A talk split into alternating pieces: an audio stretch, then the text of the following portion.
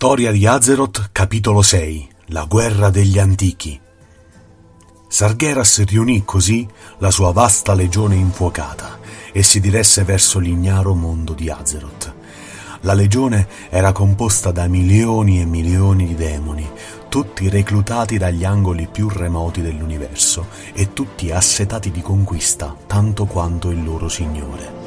I luogotenenti di Sargeras Archimonde il profanatore e Mannorat il distruttore vennero incaricati di condurre l'invasione in attesa dell'evocazione del titano oscuro e prepararono i loro servi infernali per colpire. La regina Ajara, intanto, travolta dalla terribile estasi della sua magia, cadde vittima dell'immenso potere di Sargeras e accettò di concedergli l'accesso ad Azeroth dopo che questi le promise la creazione di un paradiso terrestre. Il potere di Sargeras fu tanto forte che persino gli Highborn stessi iniziarono ad adorare il Titano Oscuro come loro dio, rinnegando e lune. Per mostrare la loro fedeltà alla legione, gli Highborn aiutarono la loro regina ad aprire un vasto portale nelle profondità del Pozzo dell'Eternità, in modo da permettere a Sargeras l'accesso su Azeroth. Una volta che tutti i preparativi erano stati ultimati, Sargeras iniziò la prima catastrofica invasione di Azeroth della Legione Infuocata. I demoni irruppero nel mondo attraverso il pozzo dell'eternità e assediarono le impreparate città degli Elfi della Notte. Guidata da Archimonde e Mannorat, la legione brulicò sulle terre di Kalimdor, lasciando solo cenere e dolore nella sua scia. Gli stregoni demoniaci richiamarono fiammeggianti infernali che si schiantarono come meteore nelle fino a quel momento incantate foreste di Kalimdor. Contemporaneamente una banda di guerrieri infuocati ed assetati di sangue, conosciuti come Dungard, marciarono attraverso i campi di Kalimdor, massacrando tutti sul loro cammino.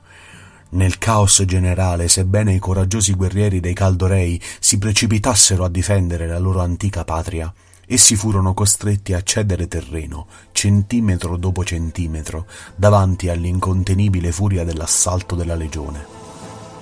Toccò così al giovane Malfurion Stormrage trovare aiuto per i suoi assediati fratelli. Il giovane druido, il cui fratello Illidan aveva da poco iniziato ad adoperare l'uso della magia, sentiva infatti di dover far qualcosa prima che il suo popolo venisse del tutto estinto e la sua patria distrutta. Insieme al gemello Illidan, così Malfurion si mise alla ricerca di Cenarius e riuscì a mettere su la resistenza dei Caldorei. Con loro si unì anche la novizia Tyrande Whisperwind, che accettò di aiutare Malfurion ed Illidan, suoi amici d'infanzia, nel nome di Elune. Malfurion, Illidan e Tyrande avrebbero così formato il leggendario trio degli Elfi della Notte e dato parecchio filo da torcere alla Legione Infuocata. Illidan, tuttavia, che durante tutti quegli anni era diventato dipendente dalle energie del pozzo dell'eternità che potenziavano la sua magia, si trovò sempre più in conflitto con le idee del fratello gemello, ma con il supporto paziente di Tyrande, della quale era innamorato, riuscì a trattenere la sua rabbia e aiutare Malfurion a trovare il semidio solitario Cenarius. Il figlio di Elune, che dimorava tra le sacre alture del Moonglade, nel lontano monte Aishal, accettò di aiutare gli Elfi della Notte, chiedendo l'aiuto dei più potenti guardiani di Azeroth, gli aspetti draconici. I draghi, guidati dal grande leviatano rosso Lex Asra, accettarono di scendere in battaglia e mandare i loro possenti stormi per combattere i demoni ed i loro padroni.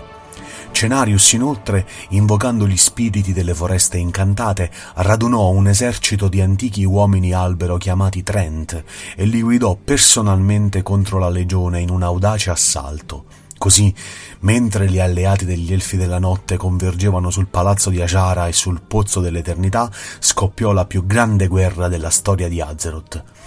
Tuttavia, malgrado la forza dei loro nuovi alleati, Malfurion ed i suoi si resero conto che la legione non poteva essere sconfitta solo dalla forza delle armi.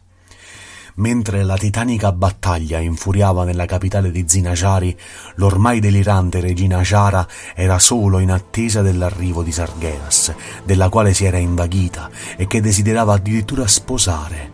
Il Signore della Legione era ormai ad un passo dal passare attraverso il pozzo dell'eternità ed entrare nel mondo devastato di Azeroth, mentre la sua ombra incredibilmente enorme si avvicinava sempre più alla superficie del lago incantato, Ajara radunò i migliori Highborn affinché stabilizzassero un portale per permettere l'ingresso del Titano Oscuro.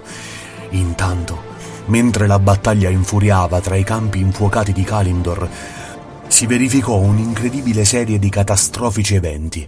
Il primo fra tutti riguardò Neltarion, l'aspetto draconico della Terra, che rivelò il proprio tradimento durante una battaglia contro le forze della Legione Infuocata. Egli, infatti, dopo aver usato un piccolo disco di sua creazione chiamato Anima dei draghi sui demoni, cominciò a cadere letteralmente a pezzi, mentre fiamme e rabbia eruttavano dalle sue nere squame. Rinominandosi Deathwing, il drago fiammeggiante si girò verso i suoi fratelli ed attaccò gli altri quattro aspetti e gli stessi membri della Resistenza. Il risultato di quell'attacco fu catastrofico. Migliaia di soldati caldorei vennero polverizzati all'istante e quasi l'intero stormo blu venne sterminato. L'improvviso tradimento di Deathwing causato dai sussurri degli Old Gods che per anni avevano assillato la mente del grande drago nero. Fu così inaspettato e distruttivo che i cinque stormi non si ripresero mai veramente da quell'evento. Feriti e sconvolti, Alex Asra e gli altri nobili draghi furono costretti ad abbandonare i loro alleati mortali, lasciando il campo di battaglia.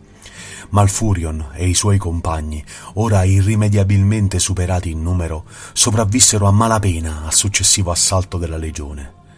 Malfurion, convinto che il pozzo dell'eternità fosse il cordone ombelicale che collegava i demoni al mondo fisico, insistette sul fatto che esso dovesse essere distrutto i suoi compagni, tuttavia, sapendo che il pozzo era la fonte della loro immortalità e dei loro poteri, furono sconvolti da quella drastica necessità, eppure Tyrande vide la bontà della teoria di Malfurion e convinse così Cenarius ed i loro compagni ad attaccare il palazzo di Ajara e trovare un modo per distruggere definitivamente il pozzo.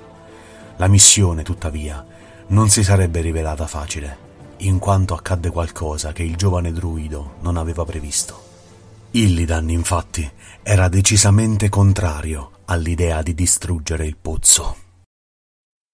Grazie per l'ascolto, se questo Wovcast ti è piaciuto faccelo sapere con un like e un commento e ricorda, trovi un video nuovo ogni mercoledì e venerdì, ma per rimanere sempre aggiornato sui nostri contenuti iscriviti al canale, attiva la campanella di notifica e vieni a trovarci su Facebook, Instagram e sul nostro canale Telegram. Trovi tutti i link in descrizione. Alla prossima!